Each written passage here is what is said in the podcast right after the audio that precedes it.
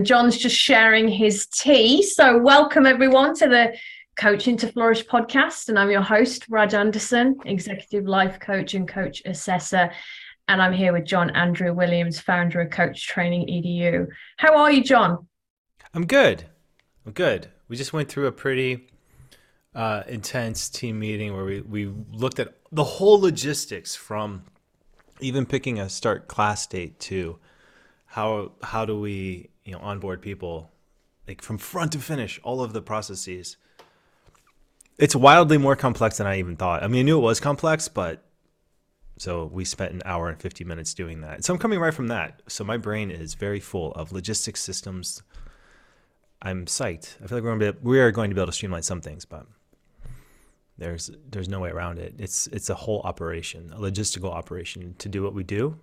So that's my day so far. what would be great to share with the audience today about what's happening at Coach Training EDU? Uh, I think that there's a lot of I have a lot of compassion for for organ like businesses and organizations that are trying to do something or you know doing anything really like how many of the pieces that need to be put in place in order for for even small things to happen uh, I think any coach who's starting your own organization or business, there's a balance point between, okay, I'm doing this myself. And I, I remember back when I, I hired my very first like person to help, it was a big deal because it's a big risk because now you're paying someone to help you like run your schedule, run different things. And, you know, at first it was like 10 hours a week, then it was 20, and then it was the first full time. So I feel like there's, there's, you know, Coach Training EDU has been built organically. It's been built, you know, bootstrapped from the very beginning, and you know, getting to this process here, I, I feel like it happens in stages, right? And like what got you here won't get you there, kind of thing. So, uh, for those new coaches who are starting out, building your business and practice, I would enjoy the just enjoy that first couple, you know, this first year or maybe two years where it's just you and maybe one other person. Like just savor that because once you start getting into three, four, you know, more people, uh, I feel like I'm spending a lot of time now working on building the business and building the organization than I am doing the actual coaching and training and and the the work of you know research. But I mean, I'm able to keep my research self alive, which is lovely. But my training self, it needs to be fed. it's not. I need to get back to it. I mean, I, I, I yearn for it. Uh, so, I mean, I don't know. Whatever. I'm just rambling at this point, but I feel like that's, yeah. I, message to coaches: savor that time because it's it is lovely, and I, I often look back with great fondness of of that time period. And it might be that you want to stay in that place. I mean, growth looks different for different people, doesn't it? I dream about it sometimes. Like, what if we just stayed there? it's. I mean, it's. It was a conscious choice. It was a choice of you know, there are some things that need to be changed. There, there is, there are elements of structural change that needs to happen if we are really going to accomplish this goal, accomplish this change, accomplish what we're envisioning. Then uh, you know we need to have the resources of an organization in order to do that so organization building is what I had to learn. And from the standpoint of, is it useful for me to learn this and know this? Absolutely. Like it's, and and so so a lot of it is giving yourself grace of realizing, okay, if you're doing something that you've never done before, mistakes are going to be made. So embrace them. You know, go for those mistakes. It doesn't make sense to try to avoid them completely, otherwise you won't do anything. So, yeah, that's what I'm feeling. How how would a coach know whether their business should be expanded to that level or whether they should kind of stay where they're at. I don't know. I don't know. I don't know if I'm like I might not even be doing it right. You know what I mean? Like that's the like you know what I mean. I just don't know. I think that sometimes there's elements of of uh, let me try something out. If it works, great. If it doesn't, does you know, try something different. Um, one thing I've I've heard, and I, I believe this is like hire when it hurts. Like hire when it's like okay, like we this is becoming such a big problem. I need to actually get someone here to help. Like that help that's helpful too. But then know like it initially takes more work when you hire someone. You have to. You, it's not like they instantly help. You have to actually put more work into getting them onboarded and doing all those things. It's it's not a balm that instantly heals. It's more like um, you know, two to three weeks at best. Then you start breaking even again on your energy, and then, you know, hopefully a month you start you know getting that energy back. So, oh, I have whole yeah. I feel like it's been a whole education in and of itself, business building for sure. Yeah. Or for me as well, I mean, outsource the things you don't enjoy, like my taxes for a start. You know, I have an accountant, I outsource those things, we have a great relationship, even in the home. You know, for me, I really think about where do I want to put my energy? What are the things that are important? How do I want to harness my time?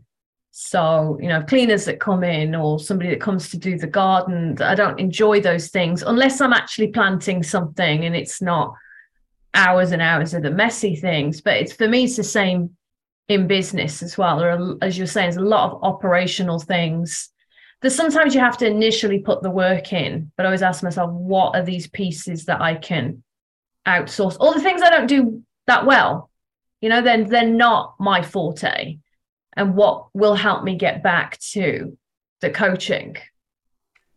Right. This is why I love these conversations with you. It keeps it current, doesn't it? Absolutely. I so uh, we've been playing with this idea of what if we crafted playbooks for our whole household, like, you know what I mean? Like the idea of can we create a, a, a system and procedure? So the one I've been creating, the, like recently, has been watering plants. Like, how do I can I outsource watering plants? I love them, but I mean, literally, it takes me like if I were to do this, like it would take me like two hours at least a week. Mm-hmm. I'm like, oh man, why, why? But I love them. I love them anyway. Or you have these fake plants that I have. Ah, uh. I hear that. I, I know what I'm getting you for your birthday next. Yeah yeah. I mean, I do have one out there that is still alive, John. 10, I haven't killed them all. I'm going to give you 10 plants. okay, so we're talking about kind of expansion and vision and growth. And we had a question come in from somebody who said, I saw the Let's Life Coach video with Oprah.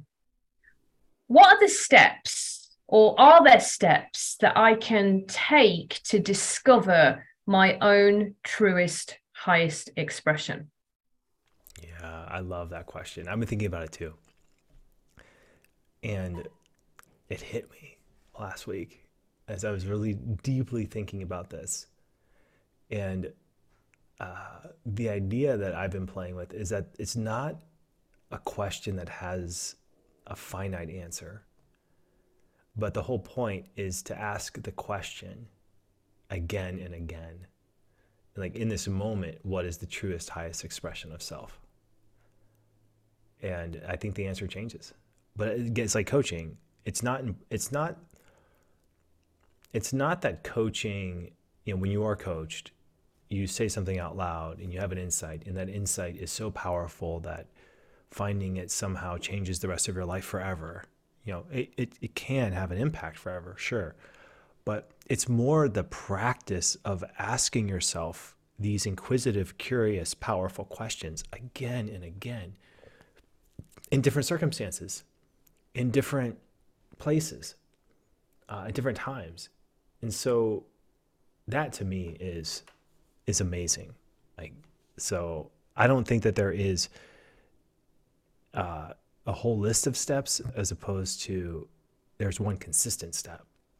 And that consistent step is to ask yourself that question as an inquiry. Rinse and repeat. How does somebody make that a regular practice of being curious? I mean, it's who you are, John, right? It's part of your life. What if it's not part of someone's life? How can they make it a regular practice?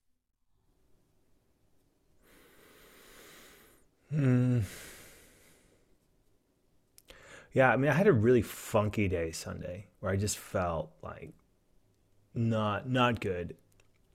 And Moise was like, "You're you're doing your thing again. I'm just going to let you have your day of funk, you know, and feel good. She's like, you know, give yourself a day or two. Like she's like, I've no, she's learned like not to like try to push me out of it. Just like you got to feel the feels of the pressure of everything, right? Feel it.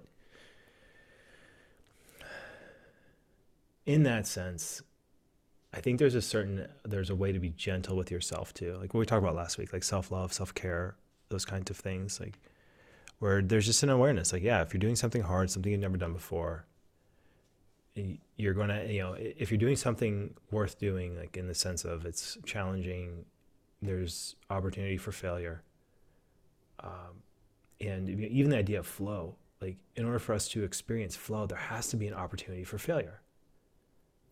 That's amazing. That's like that is so it's so much you can give yourself so much grace. So in that funky day did i think to myself you know what's my truest high expression? it's so hard. It's so hard. But that's that's the deal is you have to create structures around it. You have to create ways to remind yourself to do that. So is it sticky notes? Is it vision recordings? Is it a vision board? Is it a reminder on your phone that pops up every hour? Is it designing relationship with people around you that people around you are also doing it too? So that or like you, you know, people around you say, "Hey, what's your truest, highest expression right now?"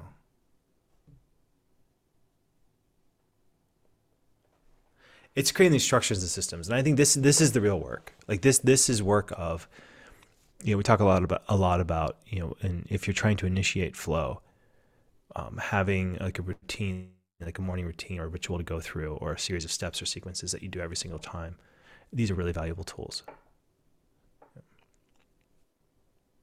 Structures and systems. So systems. yeah, I'm curious, what do you do, Raj? Because I mean, I, I mean, we've, we've, talked about our own sep, you know, different tools.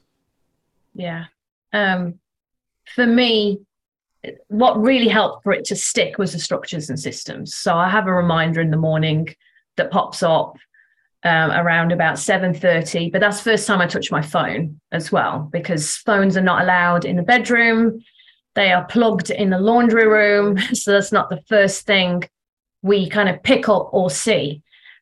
so there is, there is a question that I'll see when I pick up the phone, and it changes at different times. I know different season there is a different question, or, or, or might be an affirmation.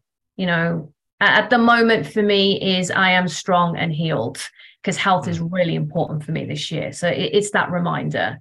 Uh, yeah, before I get out of bed, I will meditate so I like to meditate for about 10 minutes. I do some breathing. I'm doing a new one at the minute because I'm into Ayurveda. So I'm doing um, empty bowl meditation, which That's is cool. just releasing and letting go. Um. Yeah, any overthinking or you know starting to think about oh what's ha- going to happen this day helps me to to sit in that space. So meditation. I like to think about what is my intention for the day. I like to journal actually, but at the end of the day, I like to journal at night. So I've got journals everywhere, like hundreds of journals. I carry a journal in my bag, journaling, being curious about myself. I was talking to somebody last week and I was saying about um, it's becoming a student of yourself, isn't it? And then you mm-hmm. become an expert of yourself. Mm-hmm. What do you think, John? Little known, little known fact. about me. I don't know if we talked about this yet, but or uh, but the idea.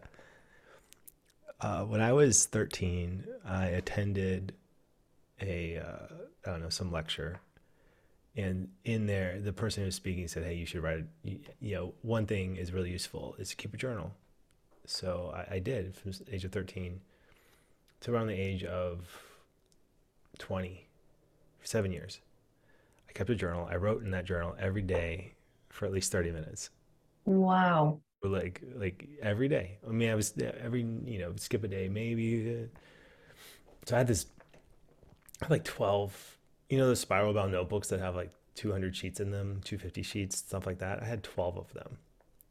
Oh so God. then when I was 27, so I stopped. So met a moist when we were 19 and I stopped because I realized I transferred all of the communication with the journals to Amois, uh, and didn't need you know didn't need to didn't feel the need to write in them as much. And I still kept one, but it was like maybe once a week, maybe once every two weeks, like whatever. but then uh, our first child's being born. We're 27, and I, I'm looking at these things, thinking, you know what? I need it. I need it to be released. So I recycled them all. I recycled 12, I've read like 12,000, like 12,000 pages of journals, like just poof, like me told that my poof, gone. Wow. I remember the moment when the recycling guy came, the recycling truck came by and I was watching it. I remember very clearly watching this thing get, you know, these journals get taken. And uh, it was like uh, a bucket of freedom you know, with like a little drop of regret. Mm. And I think it needed to be released. I needed to write them in the moment and to put them down and to like go there. But then I think I also needed the freedom to be and to allow my past not to be tied to an object. And I was telling my daughter, who's now 15, this and she now keeps journals too. She's like, Dad, I can't believe you did this. I'm like, me neither. I can't believe you either, you know? Yeah, Raj. Why was it important to release it, John? She was being, you know, it's like my, my daughter was being born, you know, like, uh, and then I didn't, I was like, you know, I don't, I don't even want to have to keep track of them, you know? Mm-hmm. I don't want to, in the back of my mind, think, okay, they're here or there, or you know, because it was pretty, you know, we're talking 15 to 20, you know, 13 to 20 every day documentation of activities. It's not anything terrible or bad. It just was, I think it became an, a thing of, you know, it was a structure in the moment for me to process what was going on. And there, there's this thing now too, I guess they call them burn books or burn journals have you heard of this? No, I've not. Like in the car, she's saying that there's this thing where you can buy a journal and it has matches with it, and then you're supposed to write everything in it and then burn it, mm. kind of thing. That's quite cool. Yeah, yeah, and I mean all of that to say, like, do I regret you know letting them go? Probably. Like i wish i'd been able to have the time to curate and pick out different things of mm-hmm. it and like you know truly curate it and like make like a this huge like i could make a book of that like a big crazy document. But it's again like going through all that i don't know. It's a lot of work. I have other work to do. Thank you for sharing that john. Yeah. I don't have that many journals backdated or anything. I do. I kind of I release them on a every couple of years. So. Really, you you recycle them as well? Yeah, yeah. No yeah. kidding. I'm yeah, impressed. I'm, I do not know. I don't know if I've met many people who recycle their journals. Yeah. Wow. I did one time. I went back and read some things, and I didn't even recognize myself. Wow. And then there were some things that were really painful that I actually didn't really want to revisit. I'm like, that's not who I am now. Right. So right. I don't want to sit in sadness. Right. Yeah, that's the idea. You have to like that. That was that's where I was at. I was like, no, I gotta let this go. Absolutely. So, John, another question for you. How do I find the value in who I am without tying my worth to my job and what I do? Mm. That's another idea that's been we've been playing with. I I think it's the idea of worth. I mean, it seems like it's at the bottom of almost every coaching session. I don't know about you, Raj. Like, do you feel? Yeah. I mean, am I worthy? Seems to be a, a universal question. I don't know. I, I feel like we as a family have been playing with this idea that like when someone does something like incorrect or not, you know, not thoughtful, like you know, to to call them out in real time, like your your worth is not attached to this. Um, we've been doing that for maybe uh, it's been a while now. We've been playing with that idea. It's interesting eh, when you catch yourself. I'm like I'm finding like when I catch myself in that too, like oh I miss putting out the like miss putting out the recycling, you know, mm-hmm. this morning. Like, oh, my worth is not tied to that. Again, I feel like these things are a lot like uh, like the affirmations. I feel like they they there's something that needs to be repeated over and over again. Like an example that sticks out in my mind, and I've shared this many times. I think is uh, there was something going on where I was feeling like something business wise. I forget exactly what it was, uh, but I remember uh, I was going out in the backyard and I wanted to make a new garden bed, and I mean I grew up in Southwest Pennsylvania. Like I worked on farms, like in the summertime, like you know digging ditches in Pennsylvania is not very fun. You hit rocks all the time and whatever. So here I am in Oregon doing the same thing. And I remember there with a shovel.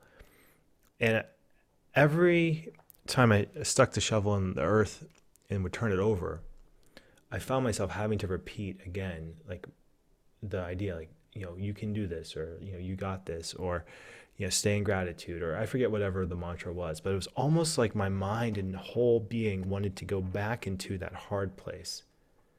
And I had to say it again and again and again. And it was so therapeutic to have like the the the action of just turning over the earth. Like say it again. Oh, turning over the earth. Oh, that that's coming as like this wild ping pong match.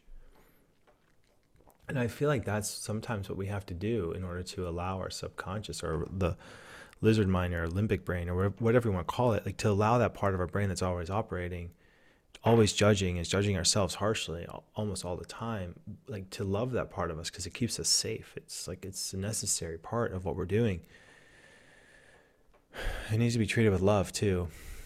And the only way I know how to treat it with love is just by like just giving it a hug again and again, saying it's okay. Like, but that that image of, you know, creating a new garden bed really sticks with me. Yeah. I'm curious for yourself, Raj. Like, what what structures are? I'm kind of curious your response to that question too. I think when you talked about being, that really helped, and um, an affirmation I actually created for myself with my coach a while back was I deserve to be loved for who I am, not just for what I do.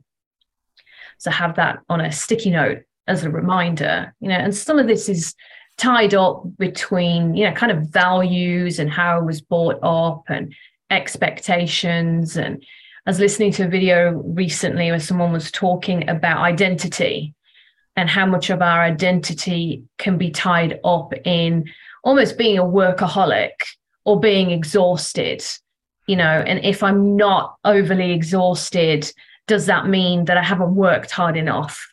Or you know am i being lazy? So those are lots of things i've had to work through. And what i love to to do on the program so I, I run a lot of women in leadership programs and we look at what does who am i as a leader? You know who do i need to be versus what do i need to do and a while back, I started to create a being list versus a doing list. And that's helped me immensely because when I look at the being list and, you know, being empathetic, being calm, being courageous, being authentic, and I thought, let me look at those words. Actually, that's what I want to be in every environment, not just as a coach mm. or as a mm. trainer or as a consultant. Therefore, if that's who I am, then I can be free because that's not just tied to doing the coaching or doing the profession. Am I making sense? Right. right. I tried making a being list. I have tried to make them. I'm I'm never I'm in awe of people who make them work. I feel like there's magic in that. But yeah, It's amazing. That's rad.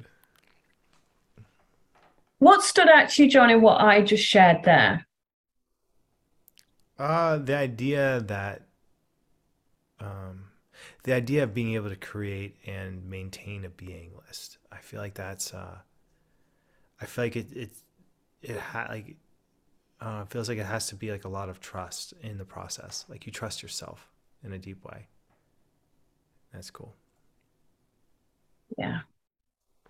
And, and for me, self trust is connected to that self worth, and it's it's actually being able to love myself through the dark side as well as the light because I'm not, I want to be calm. I'm not always calm. I'm not always patient. And there are times when I'm judgy. So, how can I love that part of me and have grace whilst wanting to be in a place of being different? Right.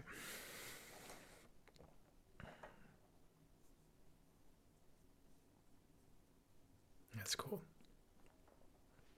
So, John, we've got a couple of minutes left. Sorry, I didn't mean to cut you off. No, go for it. go for it.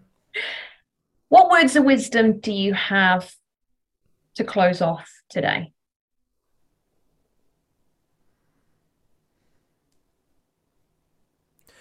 Yeah, I mean, I think the biggest thing is, you know, any any time, you know, you're trying to like going back to like the first one, the truest, highest expression.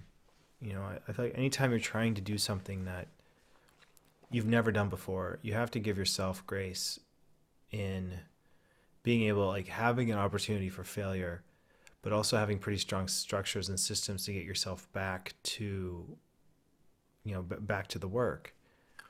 And this idea of having an inquiry or having a structure to really ask yourself like what is your truest highest expression?